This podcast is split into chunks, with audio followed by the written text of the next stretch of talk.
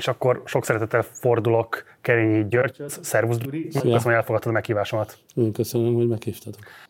Kezdjük azzal, hogy miért érezted szükségét annak, hogy ezzel a témával rukkolj elő 2023 Magyarországen. Nem a jelentőségét akarom elvitatni ennek a kérdésnek, de egyrészt ugye nincsen politikai szezon, kvázi nem nagyon vannak most olyan politikai konfliktusok, amelyek láthatóan érdemel mozgatnák ellenzék és kormánypártok viszonyrendszerét. Viszont ez egy olyan téma, ahogyan, pláne olyan te tálalod, ami láthatóan oldalakon és korszakokon átívelően meghatározza a közpolitikai mozgásokat. Miért pont most?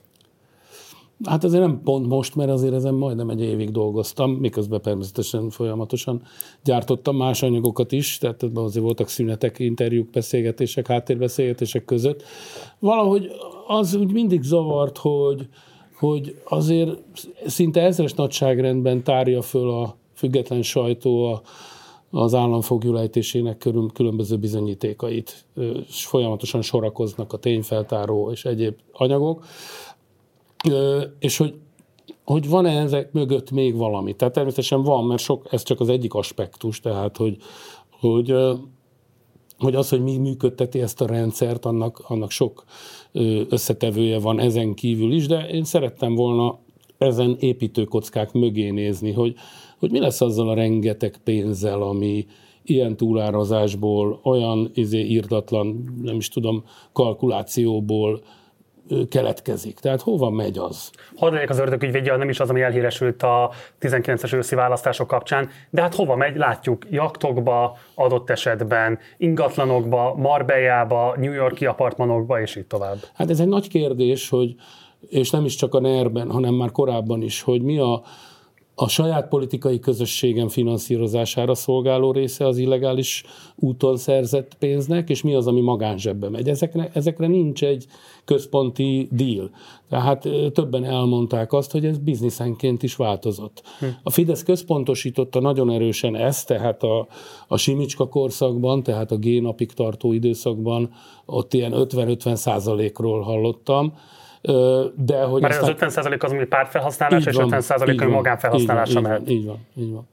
De, de az, hogy azért ez egy, ez egy hatalmas kiterjedt hálózat az összes vidéki kisebb közbeszerzéstől kezdve települési, önkormányzati, uniós, költségvetési, tehát itt rengeteg csatorna van, és szerintem ez bizniszenként is különbözik. Ez azért is nagyon fontos, és erről szeretném, hogyha most beszélnénk, aztán, hogy rámegyünk a történeti vonalára ennek az egész történetnek, de hogy igazából, amit leírsz a cikkedben, az derül ki, hogy az a magyar állam, amit alapvetően hatékonytalanak ismerünk meg, ami rosszul szervezetten működik, annak van egy olyan rejtett aspektusa, ami viszont kiválóan működik, hiszen azt, hogy a legutolsó települési önkormányzatnak leosztott pénzeknél hogyan vándorolnak magánzsebekbe, települési önkormányzatba, pártpénztárba, és így tudja hova a pénz, eh, ahhoz egy, rend, jelent, hát egy jelentős apparátus kell, hogy ezt menedzselni lehessen. Egy jól bürokratizált szervezetnek kell működnie.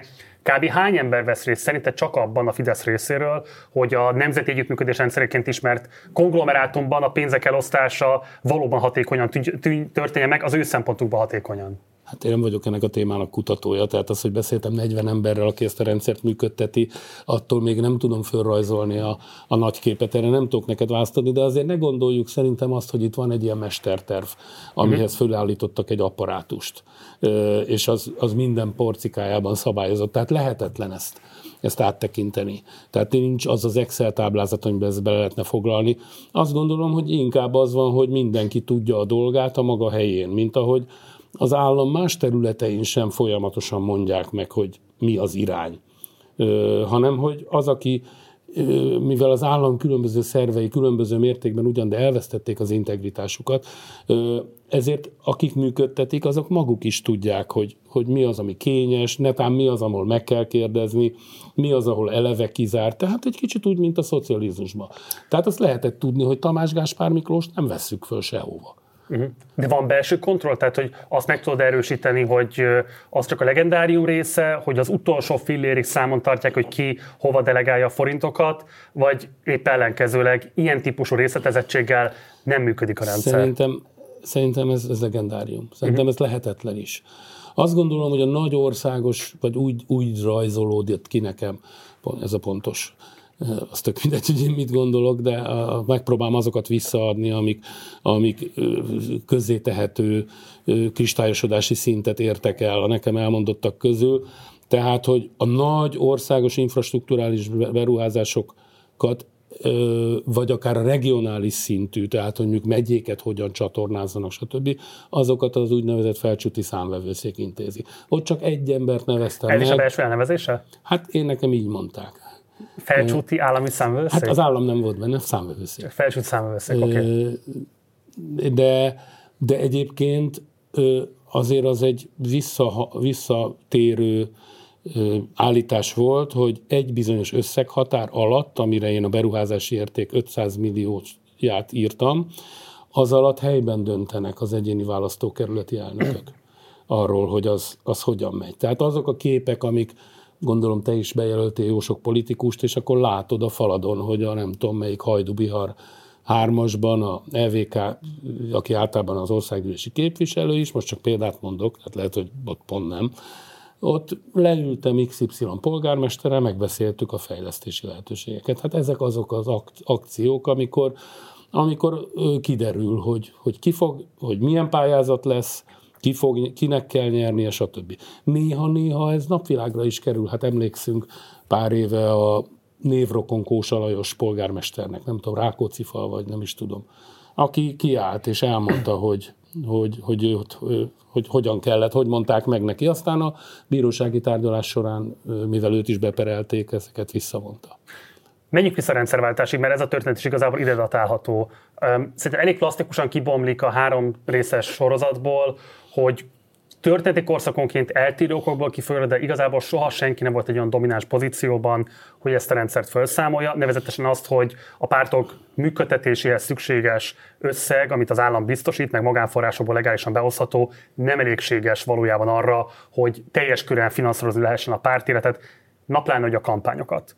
De hogy van egy pontja ennek a történetnek a rendszerváltáskor, akkor megszületik az a pártfinanszírozási törvény, ami igazából a mai napig érvényben van, toldozgatva, foltozgatva, ez 89. Ez 89. Még ugye az egypártrendszerben. Abszolút, ezt még a német kormány parlamentje szavazta meg, de hát akkor már az EKA az ellenzéki kerekasztalban megszületett konszenzus. Azért a... Bocs. De hogy, de hogy ez a kérdés, és kérlek, hogy ezt fejts ki, tehát hogy akkoriban miért született egy olyan pártörvény, ami nyilvánvalóan arra kényszerítette a szereplőket, hogy hazudjanak a kezdetek, kezdetekkor arra vonatkozóan, hogy mennyibe kerül a demokratikus közéleti viszonyoknak a finanszírozása. Az egypárt utódpártjának, az MSZP-nek hihetetlenül nagy előnye volt akkor. Tudásban? Nem, én anyagiakban tehát a pártvagyonról nem tudunk, hát akkor nagy ügyek voltak. Hát több száz ingatlanja volt, Igen. amiről tudunk, ami, amik, aminek most fogy, fogynak el az utolsó darabjai. Tehát akkor előnye volt a friss pártokhoz képest, hogy azért azt hallottam, vagy azt mondták a visszatérők, ez az egyik ok, hogy, hogy ezzel, ez ennyire lazára engedett pártfinanszírozással, ezek az új pártok a, a helyzeti hátrányukat jobban le tudják dolgozni. Ez az egyik. A másik pedig az, De bocsáss hogy... meg, már le tudják dolgozni, de hát nem az történt, hogy az állam akkor többet finanszírozást biztosít nekik, hanem lehetővé teszi, hogy ők is zavaros, a zavarosban halásszanak. Hát igen, igen, hát az mondjuk nehéz, nehéz lett volna megcsinálni, hogy az egyik párt kap, a másik nem, tehát akkor az MSZP-nek is adni kellett volna, bár egyébként a pártszékházasztogatásban ott például ott nem kaptak. Tehát az, az egy kristálytiszta példája volt ennek, ami ugye az MDF, aminek csak az egyik része volt a Fidesz MDF. Tehát az új pártoknak kellett, mert azoknak nem voltak ingatlanjaik, de az MSZP-nek legálisan, jogszerűen voltak több száz ingatlanja. Szóval az egyik, ez az egyik. A másik pedig az, hogy, hogy az, hogy a demokráciának ára van, hogy ennyibe kerül nekünk a működtetése, akkor még nem voltak azért ennyire népszerűtlenek a pártok, mint most, az azért akkor sem csengett olyan jól a közönség fülébe. Biztos vagy te ebben? Ez nem egy olyan magyarázat, amit utólag magyaráznak de éppen lehet. azért a politikusok, hogy elkerülhessék a felelősséget ezzel kapcsolatban? De lehet. A harmadik magyarázat pedig az a mély állam fele hajazó magyarázat, hogy ahogy a felszínen a, a akkori pozíciókat elfoglalók át tudták magukat, a saját pozíc, kedvező pozíciójukat a nemzeti vagyon újraelosztásába is át tudták menteni. Ennek egy része volt az a, az a pénz, ami, ami illegálisan jött be a pártok felé. Ez mondjuk egy harmadik magyarázat, hogy, hogy az a hát mondjuk így hálózat, de ez, ilyen, ez már nagyon konspiratív ízű. Hát azt gondolom, hogy ez egy természetesen akkor létező hálózat volt, mint ahogy hálózatok minden hatalom működtetésében ott vannak. Az, az, az így is építette a piacgazdaságot és a hm. demokráciát. De hogyha jól értek, igazából az az érved, vagy azt mondod, úgy rekonstruálod a korabeli folyamatokat, hogy az MSZP annyira túl volt tőkésítve, hogy az bevállalni, hogy az összes párt kapjon még pénzt, vagy bármilyen más típusú állami ellátmányt, azt emiatt nem lehetett bevállalni, azt pedig nem lehetett bevállalni, hogy csak az újonnan fölálló pártok kapjanak, az MSZP pedig nem? Hát ez az egyik gondolom, igen. Uh-huh. Igen, ez az egyik ok. De biztos voltak, tehát ennek a rendszernek a működtetésében azért az egyéni érdekek mindig ott vannak. Tehát azért ezek a párt fundraiserek, vagy pénztárnokok, vagy pénzfelhajtó emberek, ezek mindig hihetetlenül meg is gazdagodtak. Hát azért ez egy olyan drive, ami, ami önmagában működteti ezt a rendszert. Főleg, ha nincs, aki a körmükre koppintson. Durvában kérdezem, nem az rajzolódik ki ebből, amit leírsz, hogy már a kezdetek kezdetén a hatalom akkori birtokosai tudatosan arra játszottak rá, hogy a többiek esetleges naivitását, tájékozatlanságát kihasználva már idejekorán biztosítsák a túlélésükhöz szükséges mindenfajta hatalmi felállásokat? Melyik hatalom? Még az egypárti hatalom? Az egypártrendszer, igen. Hát én idáig nem, ezt nem ez tudom. már a konspiratív része Hát a vagy ez, ez, ez, már, ez már nagyon meg kéne kutatni, és ezekről nem tudunk. És miért nem született az, az elmúlt hogy... 30 évben ilyen kutatás? Tehát miért nincs az, hogy erről három évtized távlatával többet tudnák mondani, mint spekulációkat tenni? Igen, ez, ez nekem is furcsa. Ez nekem is furcsa, hogy, hogy volt akkor azért egy, arisztok, egy tartózkodás a pártelitekben inkább. Igen? Hát igen, azért az MSZP vagy a MDF Fidesz székházügy az, az, az, az nagy felháborodást keltett. Persze a, a liberális sajtó ez gerjesztette is, tehát nagyon erősen alátett, tehát emlék, azért az, az nagyon rosszat tett a, akkor még liberális Fidesz népszerűségének, de, de még a Tocsik ügy, a 96-os, azt hiszem, 96-os Tocsik ügyben is azt mondták nekem többen, akik akkor is aktív politikusok voltak, hogy még az MSZP mezei, mezei tagsága is fölháborodott attól, hogy próbáljuk visszaszerezni a, az egypártrendszer által eléggé megtépázódott renoménkat a végeken, ti meg ott font, fönt csináljátok ezeket a 600-800 millió, tehát mi, mi, azért most már le se hajolnak sokszor hát igen. bizniszeket. Szóval akkor még volt egy ilyen tétje, akkor még nem is volt, akkor még ezek az emberek nem voltak döntéshozó pozícióban. Hm. Voltak kimondottan naívak. Bár hát a fene tudja ez se, hogy mondjuk a MDF-nek a Kalasnyikov ügye, vagy a magyar kormánynak a Kalasnyikov ügye. Ugye a, a jugoszláv polgárháborúban a magyar kormány illegálisan a horvát kormánynak ö, szállított gépfegyvereket Ezer számra. Igen, tartott azt mondták nekem, de hát nem mondták elegen ahhoz, hogy ezt lemerjem írni, hogy az olyan egy millió dolláros haszon volt azon a bizniszen. Akkor azért az egy decens összeg volt. És hogy, de például de például múltkor nekem Jeszenszki Géza legálisan egy más cikk kapcsán azt mondta, hogy ők erről semmit nem tudtak, és azt a bizniszt történetesen Szokai Imre, uh-huh. aki, aki ott maradt az MSZMP-ből a külügyben, és államtitkára volt Jeszenszkinek is, bonyolította.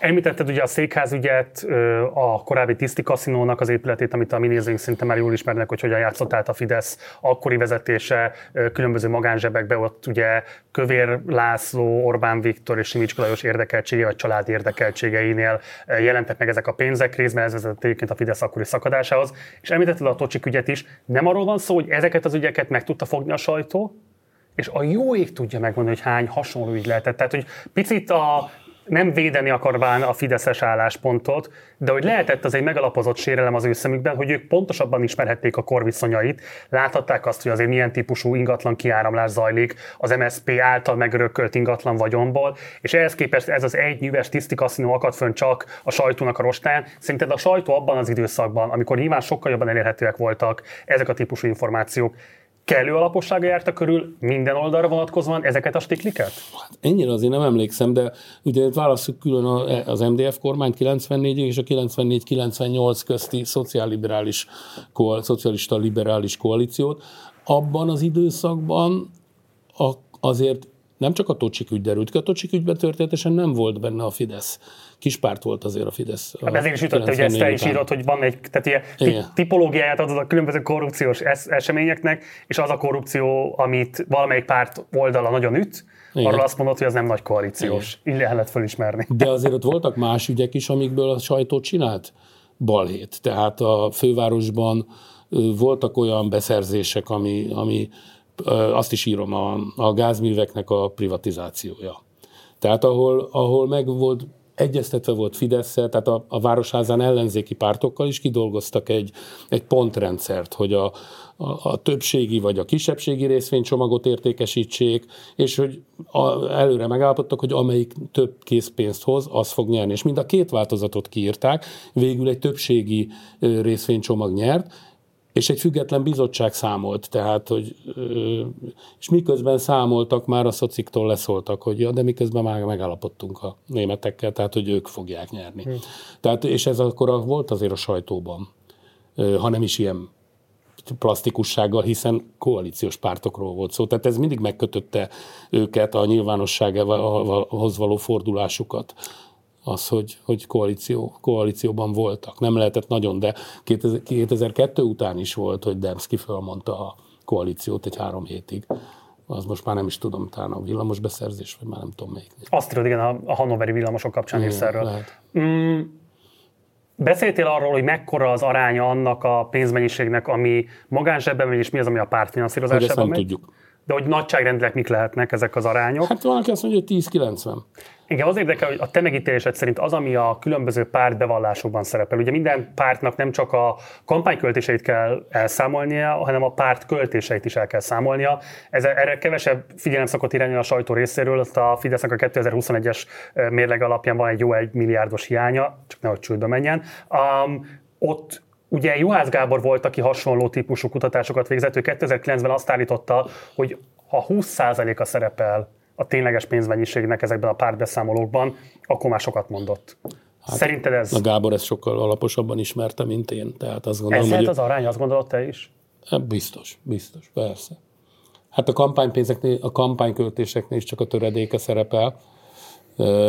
Tehát az mondjuk elég tanulságos, hogy amit most a K-monitorék csináltak, meg most már nem az egész kampányköltést monitorozzák, csak sajtót nézték, hogy, hogy mennyire 3 milliárdra, vagy becsülték a költségvetési pénzt, tehát ami kormányzati pénz jelent meg a kampányban.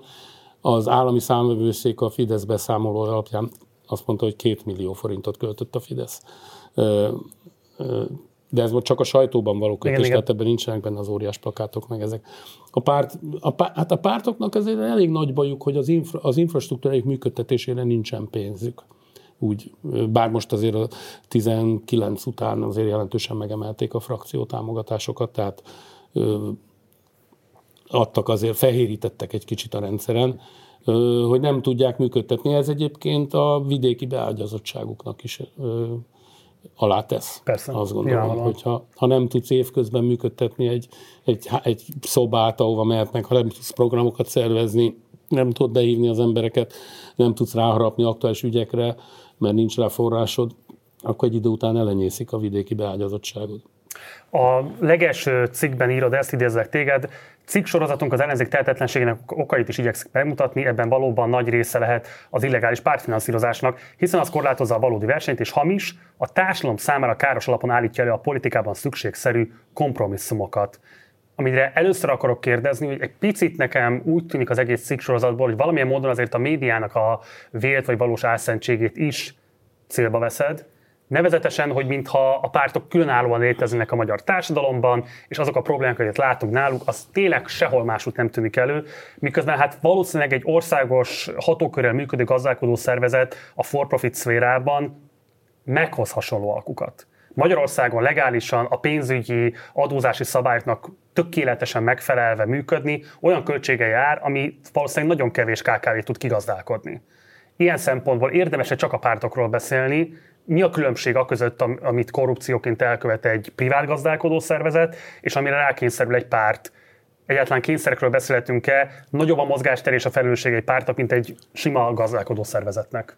Hát valószínűleg nincs nagy különbség, de annyiban a mi szempontunkból nagyon lényeges különbség van, hogy ezek a pártok elvileg a közjó megvalósítására, a fölöttünk való hatalom gyakorlásra szerveződnek, ezen dolgoznak. Uh-huh. Tehát az, hogyha az ő autonómiájuk csorba korlátozott, mások által fogott, az azt jelenti, hogy az én politikai képviseletem ö, is ö, hamis. Tehát nem, nem azt kapom, mint amiért adom a voksomat. Ja. És azt gondolom, hogy a pártoktól, a magyarországi pártoktól való elidegenedésben, és ennek a kívülről jött embernek a messianisztikus várásában, ami persze világjelenség is, abban ez is belejátszik, hogy nem azt kapják az emberek, ami, amiért, amiért oda szavaznának. De ebben a hamis percepciónak a kialakításában nekünk, médiának nincsen felelősségünk. Abban a vonatkozásban értem ezt, hogy nagyon sokat írunk arról, sok videót készítünk arról, hogy hogyan károsítják meg adott esetben a közforrásokat, vagy élnek vissza a hatalmukkal. De azokra a nehézségekről, mit jelent mondjuk adott esetben Bács-Kiskun megyében, Somogy megyében jelen lenni, pártmunkát végezni, embereket arra rávenni, hogy egy biztos egzisztenciát ott hagyjanak és beszálljanak egy bizonytalan kimenetelű párt szervezésébe, egyáltalán ez forrásokat előteremteni legális formában, ahogy te is mondtad, ez nagyon nehéz, egy közepes méretű magyar városnak a színháza több pénzt kap az államtól sokszor, mint mondjuk egy két-háromszázezer ember képviselő párt. Tehát, hogy itt iszonyatos aránytalanságok vannak, véletlenül sem akarok az apologétájuk lenni, de hogy azt is gondolom, hogy valahogy a kontextusnak a kialakításában és a magyar társadalom hamis percepcióiban azért van jelentőség annak, amilyen munkát mi végzünk. Igen, ebből az aspektusból még nem gondoltam végig a, a média szerepét, hogy, hogy de biztos. Kérdés, hogy ez milyen hírértékű, tehát hogy azzal, azzal a mi üzleti modellünkben, vagy a legtöbbünk üzleti modelljében, mondjuk konkrétan a Szabad Európáiban nem, abban azzal mennyire, tudnám, mennyire tudnánk működni, hogyha ezeket a végeken történő kísérleteket mutatnánk be. Kérdés, ezt nem tudom.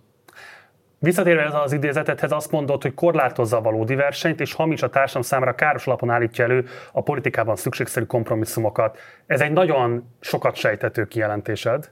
Kibontanád egy kicsit, hogy mit értesz pontosan alatta? Hát az, hogy a politikának a lényege a azért azt tudjuk a kompromisszum, a, a különböző érdekeknek az összeegyeztetése, sőt a hatalomgyakorlás is az elitcsoportok kiegyezése, a rendszerváltás is az elitcsoportok kiegyezésén múlott, és azóta is. Tehát a, önmagában a kompromisszum, a, az, az egy nagyon pozitív dolog is tud lenni, sőt, hát a másik sapkánkban sokszor azt kifogásoljuk, hogy miért nincsenek meg alapvető kompromisszumok a politikai elitben mondjuk a magyar oktatás jövőjét illetően. Miért nem tudnak, miért kezdi mindenki előről az egészet. Tehát, hogy bizonyos esetekben azt is várnánk, hogy nemzeti sorskérdésekben az különböző ö, szakmai, politikai és egyéb elitek egyezzenek ki, és legyen egy közös program. Tehát ö, azt akarom ezzel mondani, hogy a kompromisszum az egy szükségszerű része a politikának, és sok esetben egy jó része. De ez a kompromisszum, ez nem, ez nem tartozik ebbe a csoportba, uh-huh. amely, amelyre azt mondom, hogy pozitív tud, hatása is lehetne. Menjünk tovább a régi Fidesz és a régi MSZP küzdelmére. A 2010 előtti időszak sok mindenben eltér attól, amit most látunk. Ugyanakkor azok a tendenciák, amiket ott kialakított a nagy koalíciós jelleggel a Simicska Puk páros, őket nevezett be igazából főfelelősként, vagy legalábbis a kivitelezésben, a technológiában, a technológiák kialakításában. Hát működtették a rendszer, de de hát azért nekik volt mandátumuk. Hát Igen. Simicska esetében ez, ez viszonylag egyértelmű, de, de még az MSZP esetében is volt mandátumok. Tehát Budai, lehet, hogy a Tocsik ügyet a budaiék kezdték inkább, és a pártvezetés később tudott, de azért általában a, a bizonyos pártvezetők tudtak arról, hogy mik a bizniszek. Na hát akkor pont ide kapcsolódnék, azt írod az első cikketben, nagy ügyben Orbánnal kellett megállapodni, idéz egy akkori pártvezető egy vállalkozót. Előre kérte és sokat, de mindig betartotta. A szocibekkel viszont mindig az a baj, hogy az elnyert megbizatás után hárman jelentkeznek a pénzért, és mind azt mondja, hogy ő intézte el. Igen, ez... Ez szimptomatikus? Tehát van, tényleg egy, ez... van egy ilyen mondás is egyébként az ellenzék, hogy a szocik azok, akik nem viszik vissza a könyvet a könyvtárba. Igen, azt, azt is felírtam, az is csodálatos. Ja, az igen. Is benne van? Igen. Azt nem is tudtam. Azt igen. írod itt, akkor, ha már ezt is mondom, tehát a pártlogóval elvitt pénzek 90%-a a szocialistáknál magánzsebekbe ment, állítja több forrásunk. Ahogy állítólag a Fideszben mondják, a szocik nem viszik Aha, vissza a könyveket a könyvtárba. Hát nem volt akkor a fegyelem. De miért nem? Tehát lehetett látni, mekkora versenyelőz a Fidesz számára. Hát én nem tudom, hát fogalmam sincs, hogy a Magyar Szocialista Pártban Horn, Horn Gyula mennyi, most Máté Lászlót mennyire tartotta Máté László ugye a László előtti pártpénztár. Hát közben még volt Boldvai László is, Máté László után. Én eszem, e, e, ezekről nekem nincs, hát ez, ez jóval nagyobb kutatást igényelne, hogy, hogy valószínűleg azért, mert hogy nem is kellett annyira. De az talán szerepel benne, hogy akkor a pénzeket hoztak. Ez a 2002 után meglódult hihetetlen infrastruktúrális beruházások azért, az, az, az autópályaépítések, stb. meg egy csomó mindent, a csatornázás. Azok, azok akkora pénzeket hoztak, hogy nem, nem is volt szükség nagyon arra, hogy mindent kontrolláljanak. Uh-huh. Talán.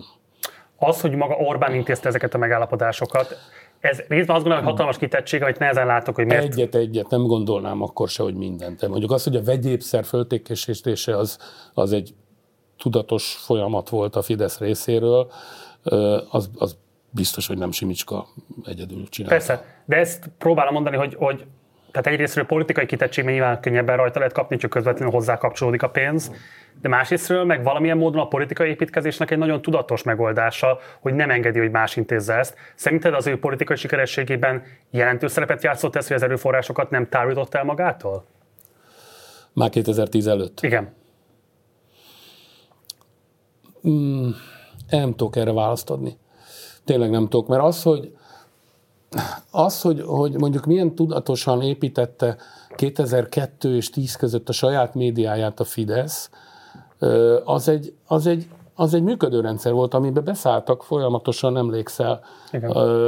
Fidesz közeli üzletemberek. Tehát a mostani miniszter is egy ideig, mondjuk a tulajdonosa volt a heti válasznak. Csák Jánosról beszélsz. Csák János, igen. Tehát, hogy, hogy volt egy ilyen rotáció, volt egy ilyen, hogy a mi tőkéseink azok vállaljanak a politikai közösségünk jövőjének finanszírozásában szerepet. Tehát, hogy ez most mennyire Orbán kezében, de biztos, hogy ez egy, ez egy tudatos stratégia volt. Mondják is, hogy hát ők közbe is építkeztek. A szocik meg mit építettek az alatt a nyolc év alatt, amik kormányon voltak? Írod aztán, hogy a NER 2010 utáni időszakában hogyan alakul át a rendszer, és azt írod, hogy ez már a második cikkben szerepel, Pintér a kapu minden budapesti fejlesztéshez. Tarlós, tehát a korábbi főpolgármester azzal vállalta a főpolgármesterséget még 2010-ben, hogy Orbán regulázza meg Budapesten a Rogány Habony kört, akiknek számtalan ötletük volt budapesti bizniszekre az 5. kerületi gyakorlat után, ugye ott különböző önkormányzati tulajdon ingatlanokat leértékeltek, kiadtak, aztán pedig magán zsebekbe Amely bizniszelés egyébként a még szocialista vezetésű 5. kerületnél is már igen, működött. Igen, igen, igen, igen.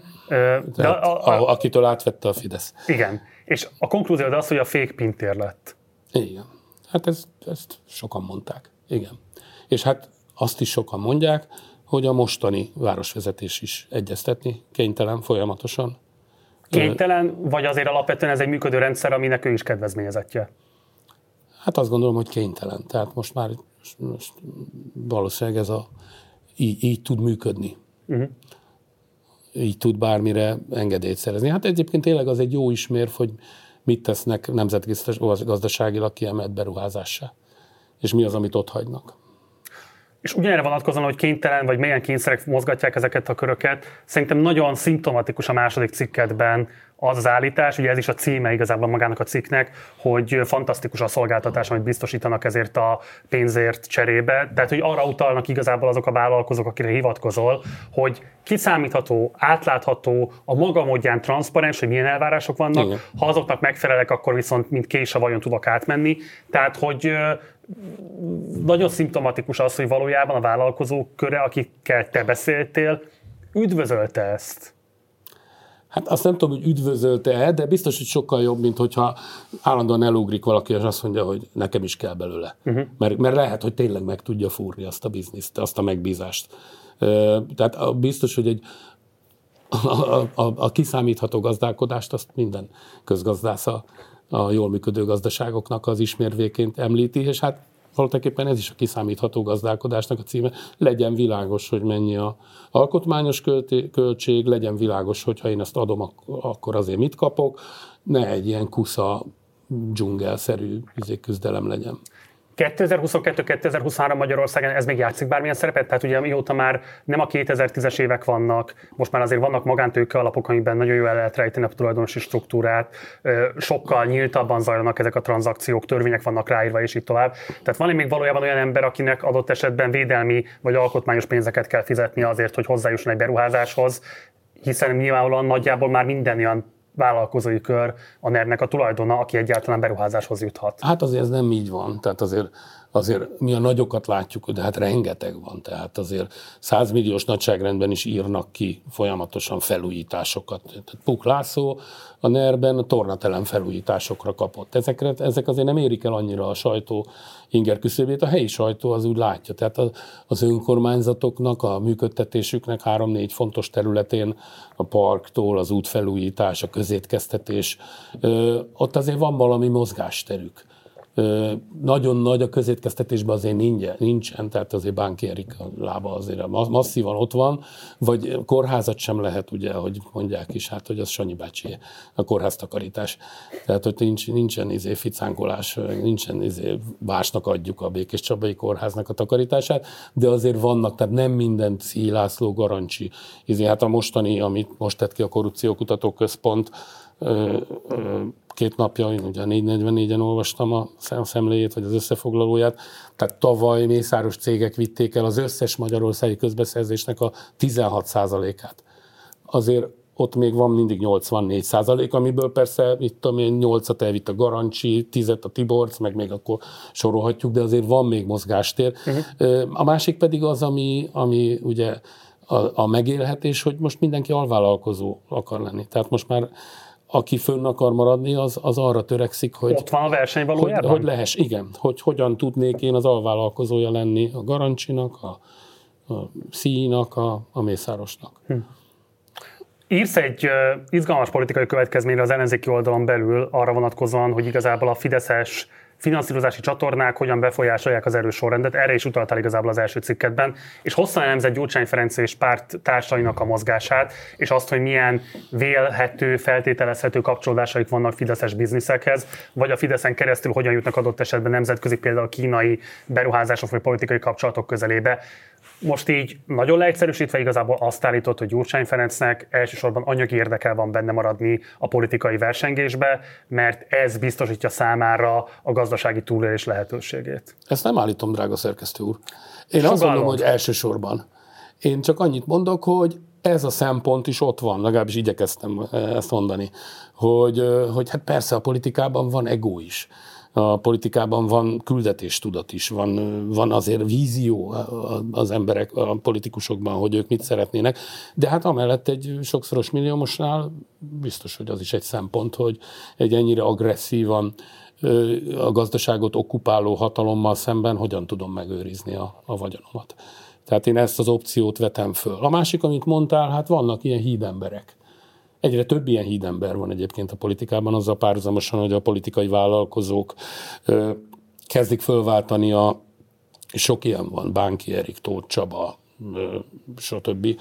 Sok minden oldalon sok ilyen van, ö, ahogy kezdik fölváltani a valamennyire a politika által kitermelődött, valamennyire a, a politika világában mozogni akaró, uram, bocsá, akár még a közjóról is valamit vizionáló politikusokat kezdik, fölvállalni, kezdik fölváltani olyanok, akik, akik ebben biznisz látnak, és a meggazdagodás a járadéknak az esélyét.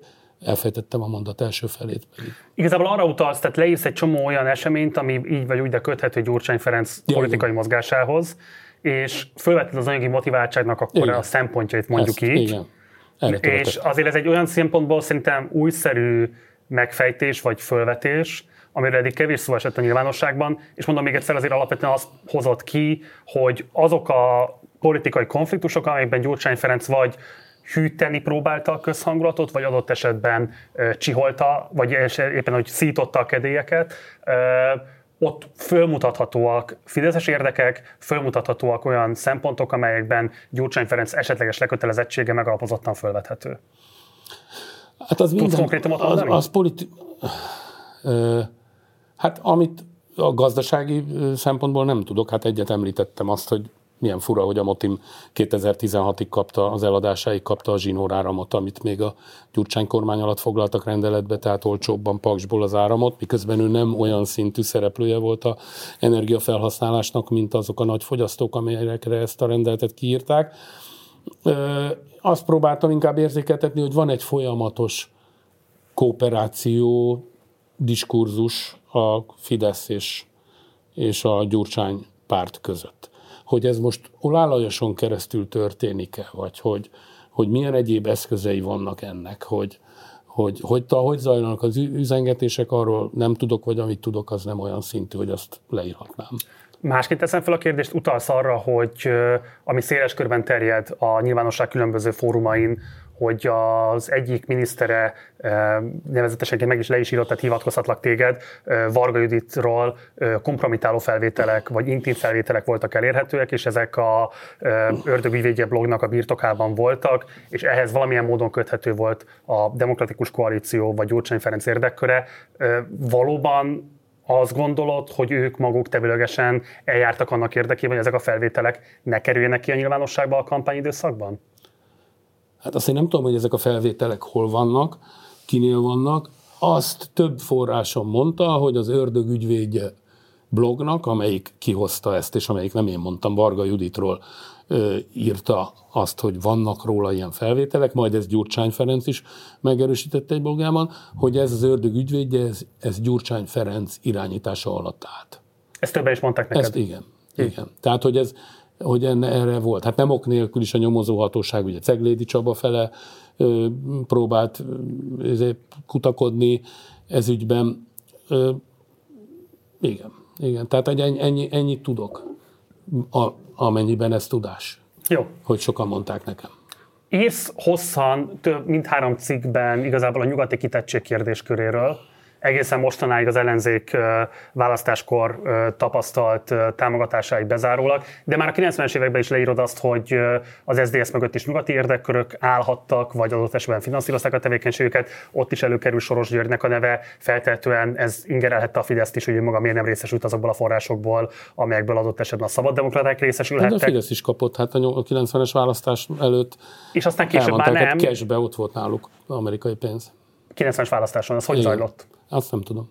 De Annyira nem... mentem bele, tehát nem akartam azért annyira, mert a, a, belemenni ezekbe a már nagyon kevés ember által ismert vagy visszaemlékezhető dolgokba, hogy részletekig elmenjek, meg hát az egész rendszert akartam, és hát óhatatlanul engem is leginkább a, a nerv, ide, nerv ideje foglalkoztatott, és azt gondolom, hogy ez a legérdekesebb. Ami engem érdekel, hogy Kína és Oroszország, mint más, két másik szuperhatalom, vagy hát ilyen értelemben nagyhatalom, nak a szerepéről kevesebbet írsz, ez azért van, mert hogy kevesebb tudásunk van arról, hogy ők milyen módon befolyásolhatták az egyes országgyűlési választásokat, az egyes politikai pártok mozgását. Ugye azért azt nyilván egy olyan pozíció ország, mint amilyen Magyarország, hogy geopolitikai kitettségei vannak nagyon sok irányba, az ténykérdés, és nyilvánvalóan nem csak adott esetben amerikai vagy nyugati szövetségi szintekről jöhettek be ilyen típusú támogatások vagy próbálkozások, hanem feltétlenül volt itt keleti próbálkozás is, ennek milyen formáit ismerjük egyáltalán? De arról én nem is írtam. Ezekről nekem nem, nem, nem jöttek be információk. Tehát biztos, amíg dolgozom rajta, vagy erre fókuszálok, akkor jobban, hát a, tehát a, a sajtó azért elég jól leírta a MET-nek a működését mondjuk orosz esetben. A kínaiak esetében hát szintén a, a, a vasúttól kezdve, tehát mondjuk a vasútépítésig, de nekem erről nem voltak információim, hogy ők hogyan működnek. Együtt a magyar pártokkal. Térjük rá 2022-es ellenzéki kérdéskörre. Ugye most már a Fidesz kitartóan guruló dollározik, dollár baloldalozik, és minden, amit tud ezzel kapcsolatban elmond. Amit nagyjából lehet tudni az az, hogy egy magyarországi civil szervezet, ami Márkizai Péterhez köthető, jelentős összegben kapott adományokat egy amerikai civil szervezettől, aminek a forrását, vagy a végső forrását nem nagyon lehet tudni. Sok mindent sejtetnek a nyilvánosságban. A szereplők részben ellentmondásosan kommunikálnak, részben pedig intranszparensen kommunikálnak. A kérdésem az lenne hozzád, hogy Ugye itt, ami a legizgalmasabb kérdés ebben az egész helyzetben, az az, hogy hogy lehetséges az, hogy ebben a kampányban, és pláne az adót eltelt 8-10 hónapban, az ellenzékkel kapcsolatban ez a legfontosabb kérdés, amivel egyáltalán érdeklődést tudnak kelteni maguk iránt. Te hogyan értékeled ezt az egész történetet? Már az, hogy kintről jött pénz, hát azért ez nem szokatlan a magyar választás történetben, hogy kintről jön pénz, sőt a NER-ben sem. Tehát azért 2014-ben is beszélnek jelentősebb pénzösszegekről, azért, azért nem akarok, tehát ennek nem mentem utána, de, de hát akkor a bankadóval azért jelentős érdeksérelmet okoztak, tehát a bankok akkor nagyon keményen meg voltak fogva. Tehát úgy tudom, hogy akkor nemzetközi bankoktól is jött pénz ellenzéki kampányba. Hm. De mondom, ezek, ezek nem érték el az én bizonyítottsági szintemet sem, de hogy nem most hallom először, tehát nem olyan meglepő az szerintem, hogy jött pénz a NER ellen, mint ahogy a NER is beszáll más országokban a, a számára partner szervezetek politikai kampányának a támogatásába. Hát vele szemben is vannak ellenlábasok nyugaton, akiknek sérelmeket okoz. Ezt akarom kérdezni, tehát hogy, hogy, hogy itt nyilvánvaló, amennyire lehet legalábbis látni most a titkosszolgálati jelentések alapján, legalábbis a jelenlegi tudásunk alapján azt mondhatjuk, hogy törvénysértés feltétlenül nem történt. Ha ez változik, akkor majd nyilván a szolgálatok és a bíróság ezt ki fogja mondani, de ami a fontosabb, hogy te is mondod, egy olyan gyakorlatról van szó, ami része nem csak a magyar, hanem a nemzetközi politikának is. Mi kellene szerinted ahhoz, hogy a morális pánik helyett az racionális beszéd vegye át a helyét a nyilvánosságban az ilyen típusú ügyekkel való kapcsolatos Hát azért ez egy nagyon ingoványos talaj az, hogy honnan befolyásolják a politikai akaratképzést. Tehát azért annak van, van indokoltsága, hogy, hogy tehát valószínűleg nem kezelnénk mondjuk mi ketten ezt így, hogyha ugyanez a pénz valami brutális, vagy hogyha egy brutális diktatúrától érkezne ez a pénz. Tehát azért annak van jelentősége, hogyha külföldről akarják befolyásolni, de hát nem nagyon látok mást erre, mint hogy a transzparenciát. Egyébként ez sem előzmény nélküli. Tehát a testvérpártok azok korábban is támogatták. A Fidesz rengeteg pénzt kapott a Neumann alapítványtól, a, Friedrich Heber Stiftung is. Persze ezek áttételesen adnak, de azért pártokhoz jut el. Hát általában konferenciákat, projekteket, és nem, nem standokat, meg Facebook hirdetéseket finanszíroznak belőle, de ez 90 óta volt, hogy, hogy ö, ö, tehát amikor a Fidesz ide hív egy pártvezetőt, nyugati pártvezetőt a kampányába, vagy, vagy most Márkizaj Péter, ugye a Tusk volt itt, tehát az, az, az is ennek egy manifestációja, hogy, hogy kívülről ezeket, ezeket a transzparencia tudja leginkább, nem is tudom. Van persze egy ilyen, egy ilyen optimizmus is a transzparenciával kapcsolatban, így a, a nem is tudom, a, a kritikus vagy a független oldalon van egy ilyen mitizálása is ennek a transzparencia nem kicsit. dolognak, ugye? Nem kicsit. Hát azért is kérdezem ezt, mert ugye egyrésztről Márkizai Péter minden ö, meglévő politikai hibájával együtt ugye azért eléggé nyíltan kommunikált. A Fideszhez képest mindenképpen nyíltabban kommunikált arról, hogy hogyan kerülnek ezek a pénzek hozzájuk. Ugye ő maga kvázi szólta el magát a nyilvánosságban, vagy jelentette be ugye értelmezés kérdés, hogy mit, mi történt ott pontosan. Tehát ez egy olyan helyzetnek tűnik, hogy a Fideszes forrás többséggel szemben feltétlenül szüksége van az ellenzéknek ilyen típusú hozzájárulásokra, de ha ezeket transzparensen kommunikálja, akkor amiatt nem fog tudni felállni a pástra, ha pedig utólag derül ki róla, akkor meg ezért fogják lerugdosni a pástról. Nem nagyon látszik, hogy hol lehetne ezt feloldani, miközben a Fidesz, hogy te ezt tényleg nagyon részletesen írod a második és a harmadik cikkben, az állami források egészen elképesztő kiterjedtségét tudja beforgatni a saját működésnek a finanszírozásába, és azáltal semmifajta morális pánikot nem kelt a nyilvánosság köreiben. Így van. Mi a feloldása? Vagy ezzel nekünk nem kell gondolkozni? Hát ugye nekünk nem az a dolgunk elvileg, hogy jövőképet vázoljunk, de hát ez az egész rendszer azért is tudott így működni, és azért tudunk így együtt élni, ez, ez szerintem van ebben valamilyen elemzői konszenzus ezzel a nerrel, ami, ami így működik, ahogy, mert hogy azért nagyon komoly edukálása elmaradt a társadalomnak. Itt a rendszerváltáskor is, és azóta is. Tehát egyszerűen ez az állampolgári tudat, amelyik mondjuk azt szeretné, hogy transzparens legyen az én képviselőimnek a, a működése, ez mar borzasztó gyenge.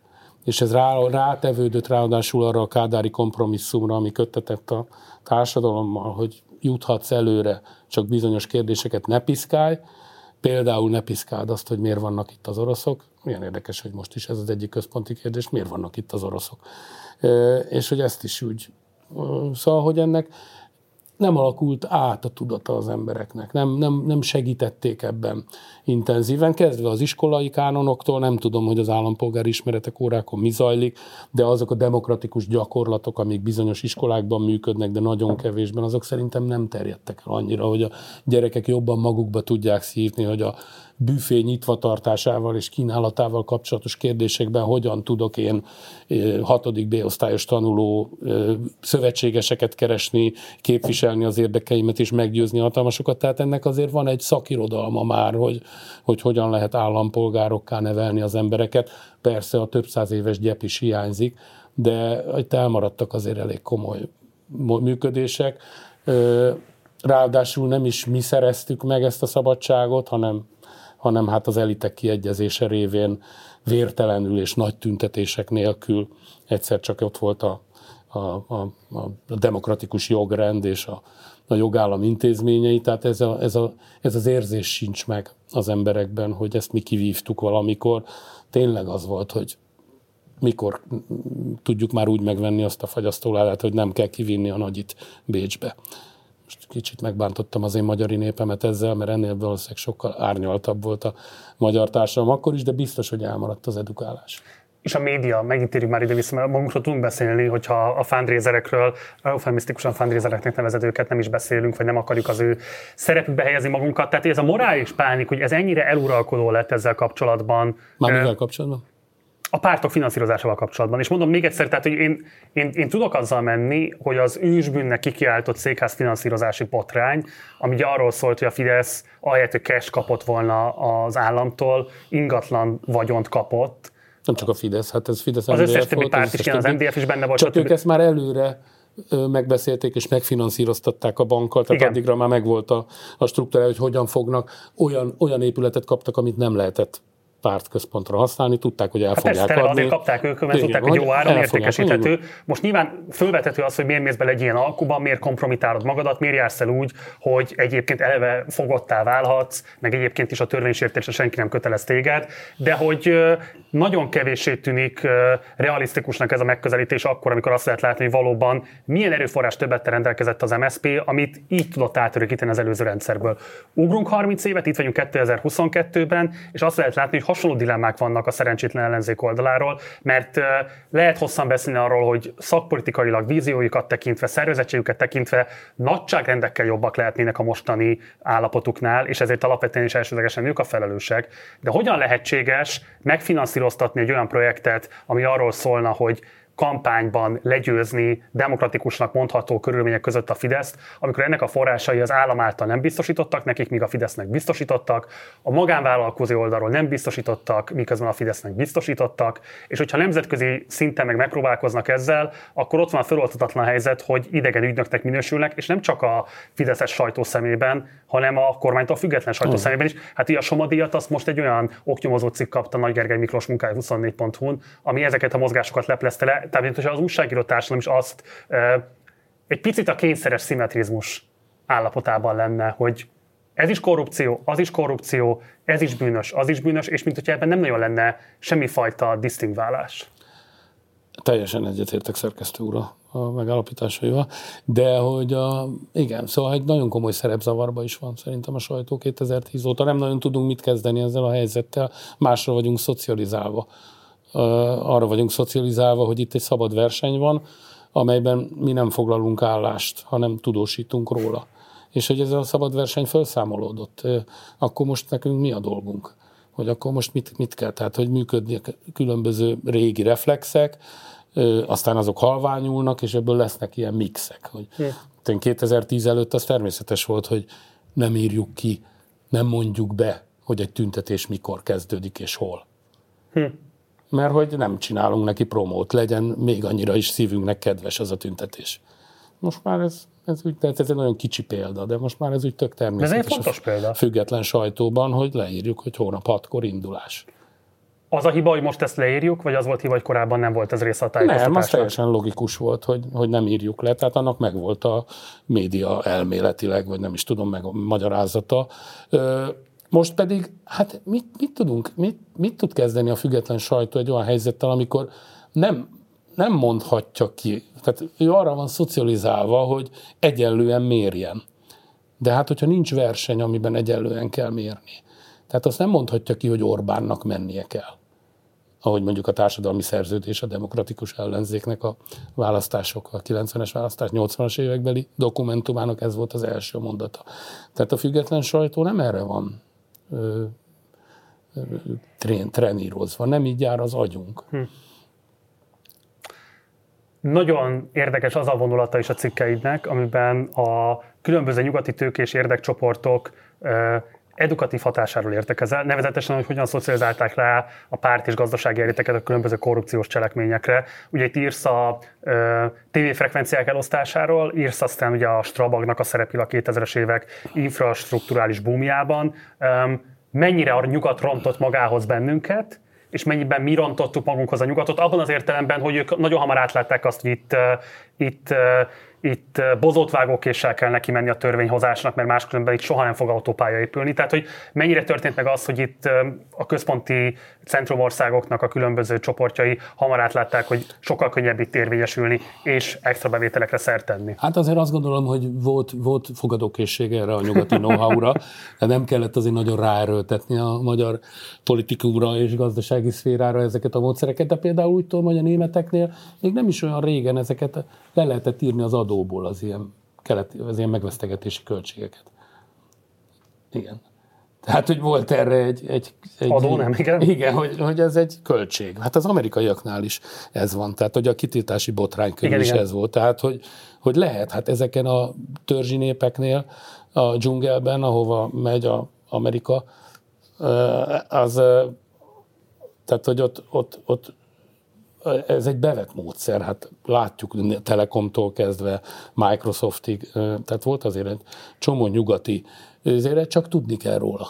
Csak tudni kell róla, hogy De ez a, hogy ez a kérdésem, tehát hogy jelentette változást, a megjelenése ezeknek az érdekcsoportoknak a korrupció technikai kivitelezésében eredményezette törvényeket, eredményezette szofisztikáltabb eljárásrendet, kevésbé transzparens eljárásrendet, nehezítette az újságírók munkáját. Volt olyan hozzáadott know-how-juk-e, amit ez a... nélkülük a magyar ö, törvényhozók nem tudtak volna létrehozni. Hát ez egy nagyon érdekes kérdés, és szívesen válaszolnék is rá, ha tudnék, tudnék erre, hogy amikor bejöttek a kertévék, akkor, akkor az, az, az, hogy olyan működött, nem, nem, nem tudom sajnos. Oké. Okay.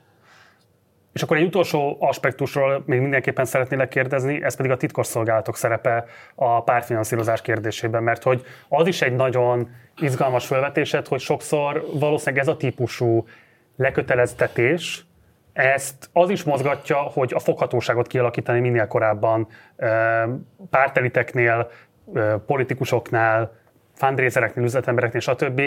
Részben írsz ilyen vonatkozásokról az MSZP és Molnár Zsolt kapcsán, Picit felveted ezt szerintem egyébként a Momentum vonatkozásában is, de úgy általánosában is beszélsz arról, hogy a szolgálatok itt azért nagyon aktívan kivetik a részüket arról, hogy hogyan lehet kompromittálni komplett politikus generációkat. Azért bízom benne, hogy itt azt a megközelítést is eléggé markánsan kitettem, hogy, hogy nincs, nem, nem, nem bizonyítható a szolgálatoknak ilyen aktív szerepe. Én remélem, hogy ez is ott volt. Mert, ez mert nem volt, hozzáférhetőek ezek az anyagok. E, hát igen, meg itt, itt tudsz a legkevesebb infóhoz hozzájutni, így van.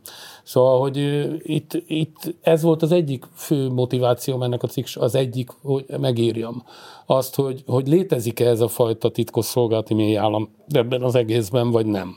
Ráadásul az is egy nehezen tisztázható, hogy mi az, ami rendőrségi szint, és mi az, ami szolgálati szint. Mert azért nagyon sok stikliről rendőrségi szinten tudnak csak, vagy foghatóak az emberek. Nem feltétlenül kell a titkosszolgálatoknak jelenteni, a rendőrségnek is lehet. Uh-huh. Vannak persze, Pintér alatt egy kézben volt az egész közelmúltig. Szóval, hogy erre nem kaptam érdemi választ. Tehát erre nem mernék most határozottan pró vagy kontra mondani, hogy a titkosszolgálatok csak figyelik, netán dokumentálják is, és ezeket az infókat eljuttatják. Kérdés, hogy hova, hogy több fejű-e, vagy elteszik kormányváltás esetére, netán maguk is katalizálják. Az, hogy, hogy ezeknek a figuráknak, akik ilyen hídemberek, vagy ilyen bizniszmenek, ezeknek dolguk-e az, hogy minél több embert kompromittáljanak? Ami mondjuk Fuzik Zsolt kapcsán, a, a számlagyár kapcsán, az egy elég markáns vélemény volt a megkérdezettjeim között. Hogy? hogy? Ezt fejtsd ki, Hát kérlek? az, hogy neki van egy ilyen szerepe, hogy, hogy minél több embert behúzzon. És hát amikor a számlagyár kapcsán a 444-nek ez a kiváló cikksorozata. a cikksorozata, igen. igen. Ez, ez, ez, tehát ott látszott, hogy milyen cégek vannak ott a legnagyobbaktól kezdve folyamatosan, mennyi, milyen sokan vettek részt ebben a szolgáltatásban, ebben a pénzmosoda. Csak akik nem tudják, azoknak mondjuk el, tehát, hogy a Fuzik Zsolt által működtetett Fantom cégeknek az volt a feladatuk, hogy ipari mennyiségben állítják ki a számlákat, és ezzel lehetővé teszik azt, hogy pénzeket kinyerjenek a különböző közbeszerzési rendszerekből ezek a cégek, akikre te utaltál. Tehát azt mondod, hogy kifejezetten ebbe lehetett ilyen szempont is. Hogy, hogy ez, is egy, ez is egy lehetséges dolog, hogy, hogy vannak, hát vannak a titkosszolgálatok, mindenütt működtetnek például cégeket nyugaton, Izraelben. Tehát vannak nekik is fedő cégeik. Nem tudjuk, vagy én legalábbis nem tudom, hogy a magyar szolgálatoknak vannak-e ilyenjeik. Hm. Szóval erre a engem nagyon izgató kérdésre, hogy látják, netán, ha olyan infójuk van, akkor azt föladják a rendőrségnek, netán föladják ö, ö, politikai szinten is a titkosszolgálatokat felügyelő vezetéshez, vagy netán ezt valamennyire is irányítják, és ha irányítják, akkor milyen struktúrák azok, akik ezt a irányítást elvégzik, léteznek-e egymás mellett párhuzamos struktúrák ebben, vannak-e még régebről maradt titkosszolgálati tombelüli struktúrák, vagy pedig csak egy, vagy pedig ennek a state capture-nek a, a, a mély szinten való duplikálásáról van csak szó, tehát lent sincsen elit csoportok versengése, nem csak fönt. Ezek olyan kérdések, amelyekre én szívesen kaptam volna választ, még nem tartok ott. Az NMP teljes egészében hiányzik az elmúlt 12 év ismertetéséből. Ez véletlen, ezt ma egyébként ma számon is kérte rajtam valaki pont. Közös, De hogy van ennek bármi oka? Nem, semmi. Egyszerűen arról nem jött be info, nem mentem nagyon utána, viszonylag jelentéktelen szereplő. Hát most Ungár Péternek a szerepét azt azért lehet így is nézni, lehet úgy is nézni, de hát ott azért most már csak ő, ő játékos, azt hiszem. Hát igen, de azért egy jelentős játékos, akinek ráadásul a cégére jár az a kedvezmény, amit ugye más cégekkel együtt ő azért tud igénybe venni, mert ugye a NER-ben igen erőteljes érdekeltségei vannak, és hát konkrétan súlyos nyereségekhez jutnak ezekből családjával együtt. Tehát hogy nyilván ez fölvet bizonyos kérdéseket az ő politikai tevékenységével kapcsolatban. Igen, azt hát biztos, de hát ezek most igazából publicisztikai szinten tudnak csak megállni, azt gondolom. Mert egyébként az ilyen típusú munkának mindig az a legnehezebb része, hogy a, a magáncégeknél ott, ott tudsz a legkevesebbet keresgélni. Tehát ott van a legkisebb áttekinthetőség a korporációk világában. Tudod a legkevesebb nyomot fölfejteni és hát itt az ő magánvállalkozásairól van szó. Hát igen, azért lehet látni, hogy a PO21 Kft. milyen minisztériumi cégek számára biztosít mondjuk székházat, vagy székházat, vagy nem tudom, telephelyet, tök mindegy irodai szolgáltatás, de akkor ez lehet egy másik nem, nem volt ebbe semmi tudatosság, mint ahogy a Jobbikról sem nagyon írtam, van egy halvány említés benne, hogy azért igen. a korai finanszírozásukból orosz és még iráni szál is ö, gyanúja is fölmerül, de arról se írtam, egyszerűen ennyi, e, ennyire futotta. Azt nem tudom, ki is akartam hangsúlyozni, hogy hát számtalan fontos ügy ki is maradt, nem akartam kronológikusan Igen, de ezt írod a cikk legelején. Az igaz, hogy a Strabaknál fölmerült az, hogy finanszírozza az ellenzéket tavaly tavasszal? Ezt szinte mindenki mondta, hm. hogy egy jelentős összeg jött. Hát azt gondolom, hogy ezek... Jött is? Nem, nem, hogy jön. Azt gondolom, hogy ez nem mehet Fidesz engedély nélkül. Uh-huh.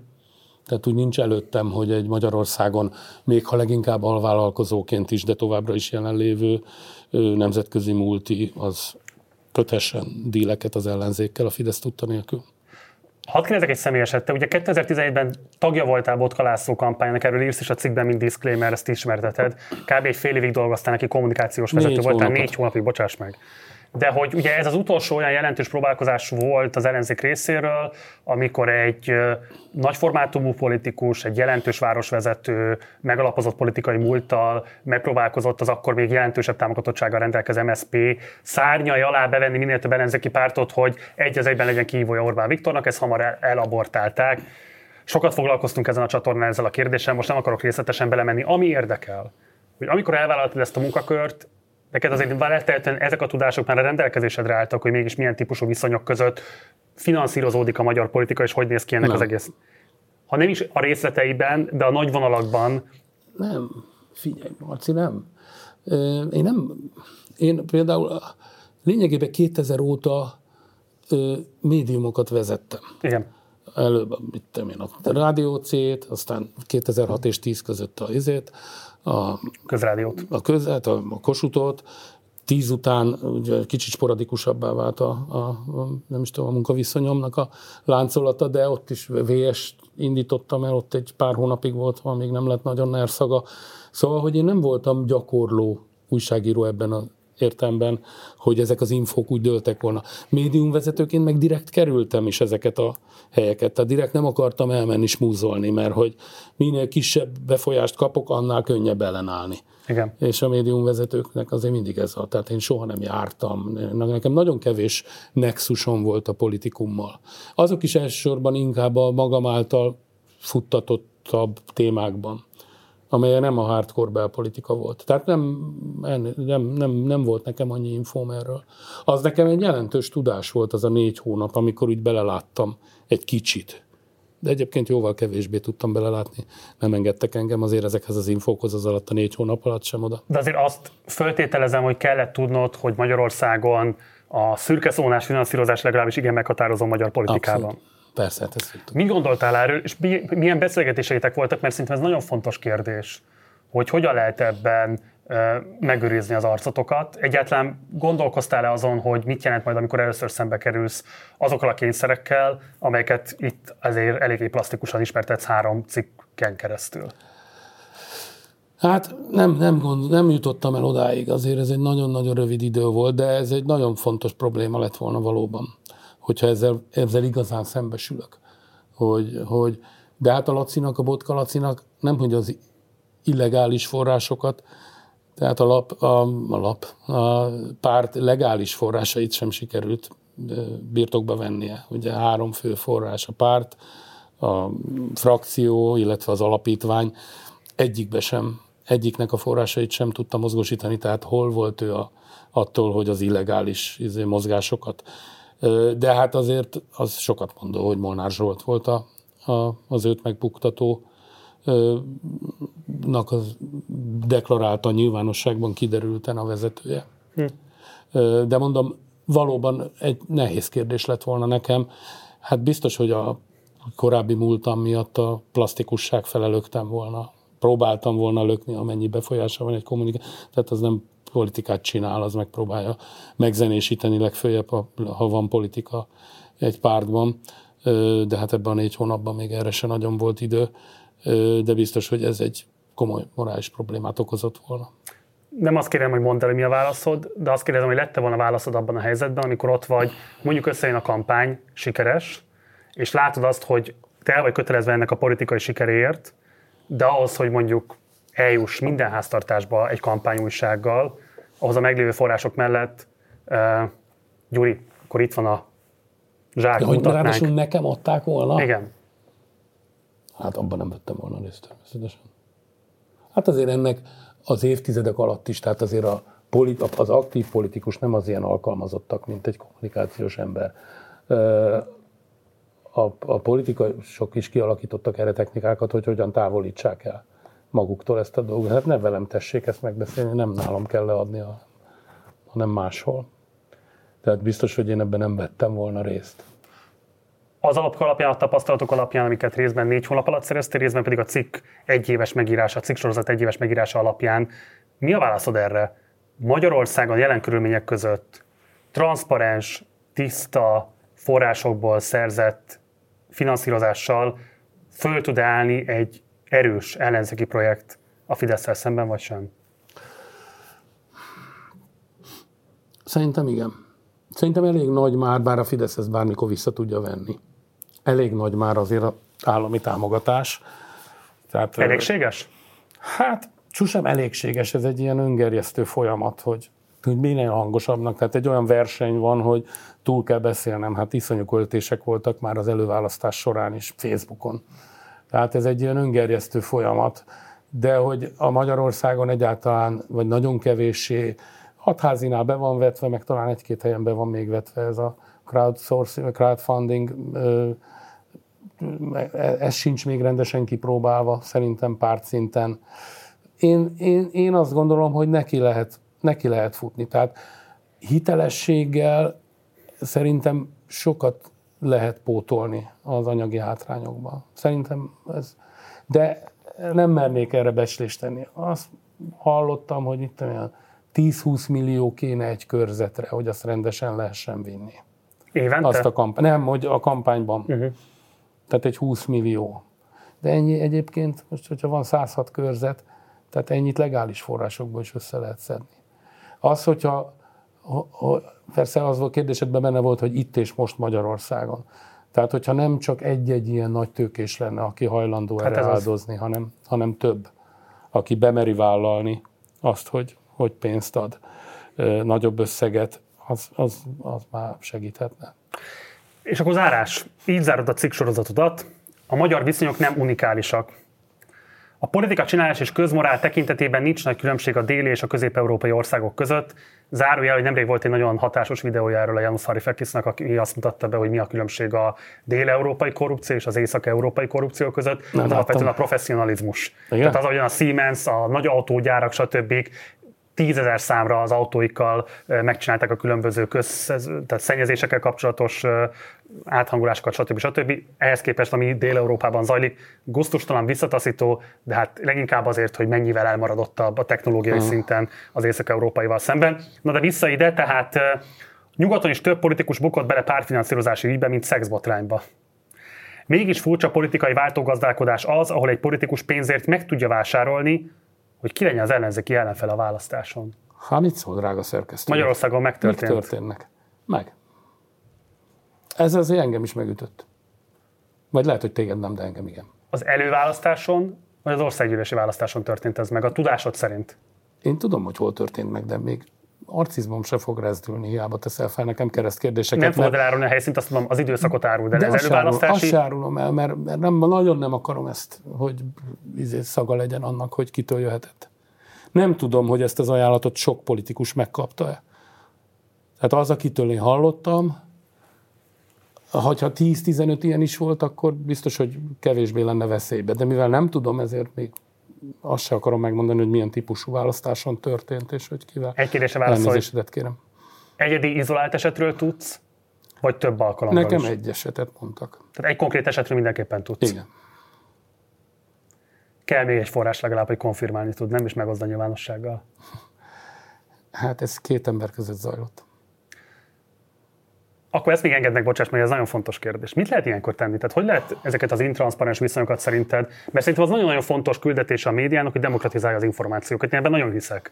Én nagyon erősen azt gondolom, hogy ez egy baloldali projekt, de ebben mindenki tud osztozni, jobboldali polgártársak, liberális polgártársak és így tovább, hogy az információ mindenki. És neked is, nekem is nagyon sok olyan vélelmezésünk, féltudásunk, de adott esetben egészen megbízható tudásunk is van, amit újságíró szakmai sztenderdek alapján nem tudunk egyébként igazolni. De hogy fölmerül az a kérdés, hogy nem eléggé igazolt ahhoz, hogy mégiscsak elmondjuk, mégiscsak bedobjuk a közösbe, és mellé tegyük a megfelelő diszklémereket, és hát aztán aki veszi, leírtam, veszi, aki nem veszi, nem, nem veszi. mivel nem volt, a, akivel megerősítettem, de viszont egészen biztos vagyok benne, hogy igaz. Tehát, hogy azért van így, hogy az ember biztos benne, hogy nem akarják spinnelni, nem akarják átverni, nem fűződik érdeke hozzá, semmilyen érdeke, hogy nes nekem kamu információt, de ezért nem jelöltem meg azt, hogy ki. Tehát ez az a szintje az információnak, amit még Hogyha, megalapozottan, újságíró szakmailag korrekt módon tárolni tudsz. Igen, idáig, idáig vállalható volt, igen. De ez azt jelenti, hogy ez nem azt jelenti, hogy ez egy feltételezés, tehát ez tény, de nem jutott el arra a szintre a megerősítése, hogy leismerjem írni a szereplőit. Hát, ha majd a halálos ágyak, végrendelkezések és egyebek feloldják ezeket a titkokat is. Gyuri, Kerényi György, nagyon köszönöm, hogy eljöttél hozzám. Köszönöm szépen a rendelkezésemre álltál. Szerintem ez egy nagyon fontos cikksorozat.